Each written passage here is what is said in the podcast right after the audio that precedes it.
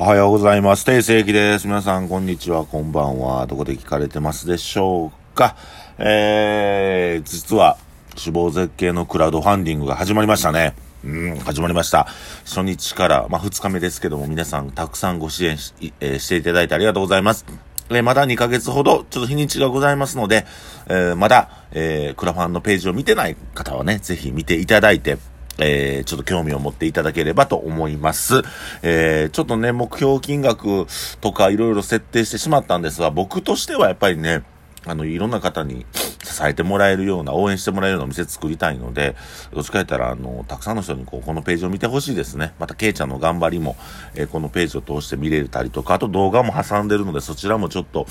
見ていただければなと思います。はい。訂正記がお送りします。えー、今日はね、まあちょっと、いろんな人間関係ある中で、えー、っと、僕もまあ悩んでるというか、ぶち当たるというか、どう言ったんかな、こう、うん、まあ自己愛の強い人に、うん、当たった時って、この、大変なんですよね。あの自己愛が強い人ってのは、まあ、自己愛強いのもいいじゃないか。自分のこと愛してるのでいいじゃないかっていう風なまあね、捉えがちなんですけど、ちょっと自己愛も過ぎると大変な、あのー、症状が出てくるんですね。で、一応、これ、あのー、自己愛パーソナリティ障害っていう病気が、病気というか、まあ、精神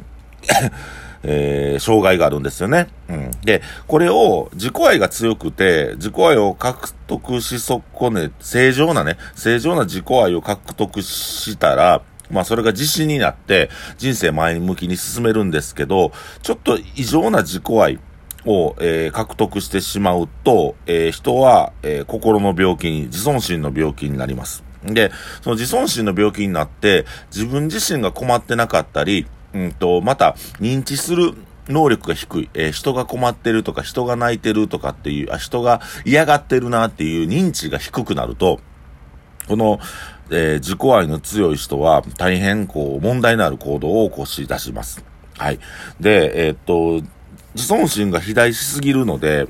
あの、まあ、もともと自信がないのに、えー、っと、自尊、自信がないにもかかわらず、自尊心を肥大させるんです。だから、中身がないのに風船だけ膨らむような状態ですね。で、えす、べてのことに傷つきやすくなります。だって、その中身が空っぽっていうので、風船だけこう、ぷくぷく、あの、大きくなっていってるんで、針一本でも刺さや、それが破裂してしまう。うん、こういう、えー、のが自己愛パーソナリティ障害の、まあ、病でございます。なので、えっ、と、とにかくね、えー、高圧的に振る舞ったり、えー、人から搾取したり、自分が傷つかないことには、えー、もう全集中ですね。ちょっと古い言葉ですけども、自分が傷つかないことには、すべての労力をかけれる、それこそ命をかけれるような、えものが自己愛の強い人のちょっと心の病だと思います。で、えっ、と、こういう人らはね、やっぱりこう、結構ね、います。この世の中に結構います。で、それで、えっ、と、普通の人が被害に遭ってる。これ恋愛でもそうですし、上司でもそうですし、お友達でもそうなんですけども、えー、まあ結論から言うと、なるべくそういう方とは距離を取った方がいいと思います。あの、人のことをもう考えれないので、あの、これは心の病なんで、えっ、ー、と、本人が病気やと思わないと、障害やと思わないと治すことができないと思っております。だから、えー、周りからどんだけ心配してあげてもその人は治ることはないです。で、自己愛パーソナリティ障害の、えー、人の、あ、自己愛パーソナリティ、自己愛が強い人の、えー、まあね、こう、どういう風な構造になってる、頭の構造になってるのかというと、まずは、自信はないんですけど、自尊心があるんです。さっき言ったように、風船が膨らんでるけど中身がない状態。で、思い描く自分が、あ強くあるんですね。人には人気者だとか、えっ、と、僕は平凡ではない平均的な人間よりも上だっていうので人を見下したりする。で、えー、自分はもう、えー、稀有な存在だということで、えー、自分自身の価値を高める。世間的にはいろんな人に評価されたりとか、いろんな人が自分のことを好いてくれてる。でも実際は好かれてないんです。だから、えー、っと、本来は自信がなくコンプレックスがすごく強くて自分は平凡やもしくはそれ以下やと思ってんねんけど、とにかく見てくれとか自分の立ち振る舞いとか話すことで大きく見せようとします。自己愛の強い人は。で、なので、えっと、いろんなとこに攻撃をしたりとか、えっと、無意識の状態で、えいろんな人を傷つけたりとか、もしくは無意識で人から搾取することをします。で、まあ、搾取で言ったら具体的に何をするかって言ったら、例えば、あのなんていうんですかね、あの、DV、パートナーに対して DV 行為も行ったりするんです、こういう人らは。で、相手が自分の思い通りにならないので支配しようとしたり、あの、自己中心的な振る舞うため、うん、それが叶わないとなると激しく叱責したり、えー、もしくは DV 行為に及んだりとか、もしくは相手、あの、あの、浮気をしたりするんです。これが、えー、自己愛の強い人の病気ですね。あのー浮気を繰り返すっていうことは人から搾取しても自分自身が心が痛まないで無意識にしてしまうっていうのはこれは病なので病気です。で、また、友人関係においても、えー、っと、見下すか見、見下されるかの緊張感の中にあるので、一旦、えー、自分が劣等感を覚えるようなことがあると、激しい怒りをぶつけたり、えーえー、連、連絡を絶ったり、そこから逃げようとするんです。だから自分が劣等感を味わうと、えー、そこから逃げよう。もう回避しよう。もしくは怒り、あの、怒って、なんかこの場をどないかしようと思うんです。で、職場でこういう人がおったらパワハラを起こします。えー、仕事が、えー、まあ、ストレスが多い環境でなると、部下を怒ったりとか手を挙げたり、もしくはその、えー、部下から搾取するようなことをしたりとか、部下、部下に手を出したり。で、え、っと、まあ、自分自身が部下の場合は、不平不満を誰かに言ってトラブルを起こしたりします。これ親子関係だったら、家庭内暴力がね、起こします。あの、親を殴るとか、親に暴力的なことをするっていうのは想像力の欠如と、あとはまあ、ね、親からまあ、親も、親が悪いんですけどね、こういう問題は、親がちゃんとこう、自己愛がしっかり気づかれるような関係性を作れなかったんで、えー、問題が起きます。物を壊したり、物に当たったりします。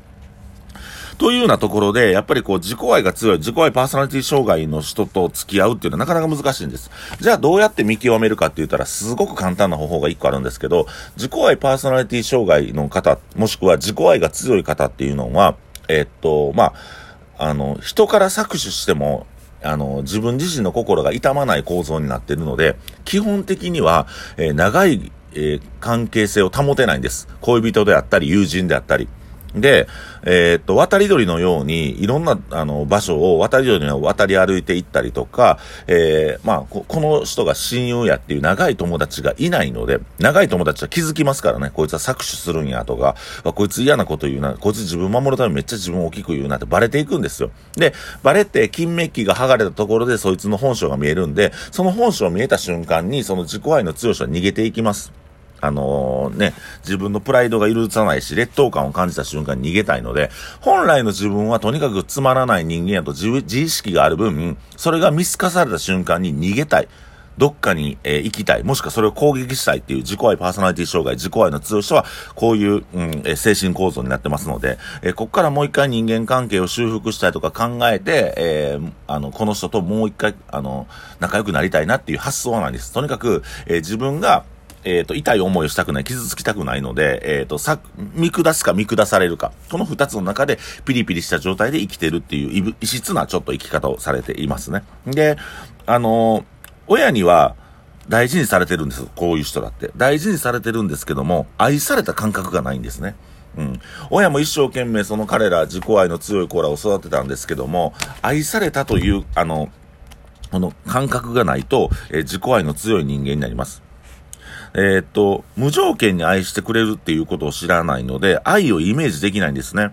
えー、まあ、うちなんか片親ですから、あの、とにかくあの、ね、親子で常に一緒におる時間が長かったんで、あ、こういう時に愛されてるな、みたいなね、感覚としてはあるんですよ。だから僕も、まあ誰かに対してそういうことをしたいな、とか思えるんですけど、まあその、情報というか、愛に対しての情報がないので、そこがまあ、うん、アップデートされていかない。だからそもそも愛情とか、人の心がどういうき、あ、人のことを思ってあげるとか、うんと、人のことを考えるとか、えこの人は今どういう気持ちなんかなっていうような、歩み寄りであったりとか、共感っていう能力が著しく低いんですね。で、あの、無条件に愛されたことないので、その経験が不足している。で、ほとんどの人えー、ほとんどの場合、えー、人間っていうのは最初無条件に愛を受けるのは母性愛です。お母さんからね。えー、母親というのはね、かけねなしに、えー、誰かを、あの、子供を愛するので、えー、人は自分が肯定されたと思うようになり、え、自己愛が育っていきます。これ自己愛っていうのは、ここで使ってる自己愛また違う意味合いなんですけどね。で、その正常に自己愛が育まれて育っていくと、等身大の自分というものを、えー、自分の中で気づけるので、あ、僕はこういう人間だ、僕はこれぐらいの人間だっていう風な、まあ、えっ、ー、と、母親から自分、母親の中にある情報の中、愛情の中で自分自身の、えー、っと、自己愛が保たれ、そして私はこういう人間、等身大の自分が形成されていくんですけども、えー、っと、そういう、えー、親は自分に計算や打算が働いている。自分が認められるには条件がいる。生まれてきてごめんなさいという感覚があるんですね。そういう自己愛がちょっと育たなかったりとか、えー、自己愛のちょっと障害がある方っていうのは。で、無価値観、自己不信感が兄弟への嫉妬や、えー、っと、なんていうかな、この、羨ましいという気持ちがなってセットになるんです。で、そうなった場合、うん、母親の愛情が明確な条件をえー、つけていたかどうかは問題ではなく、無意識の期待を子供が敏感に感じ取り、時代や社会的背景が影響する場合がある。親は子供の能力に期待し、あなたのためというより良い結果を要求しますが、甘えより一人前になることを求めますと、親がね。子供は何かしないと愛されないんじゃないかなという風に感じて甘える代わりにできることの証を見せ愛を得ようとする。だから本来は愛って無条件なもんで、何かをしたから愛をもらえるわけじゃないんですけど、どうしても親が期待しすぎると、これをやったから、これを頑張ったから愛情をもらえるっていう精神構造になっていくと。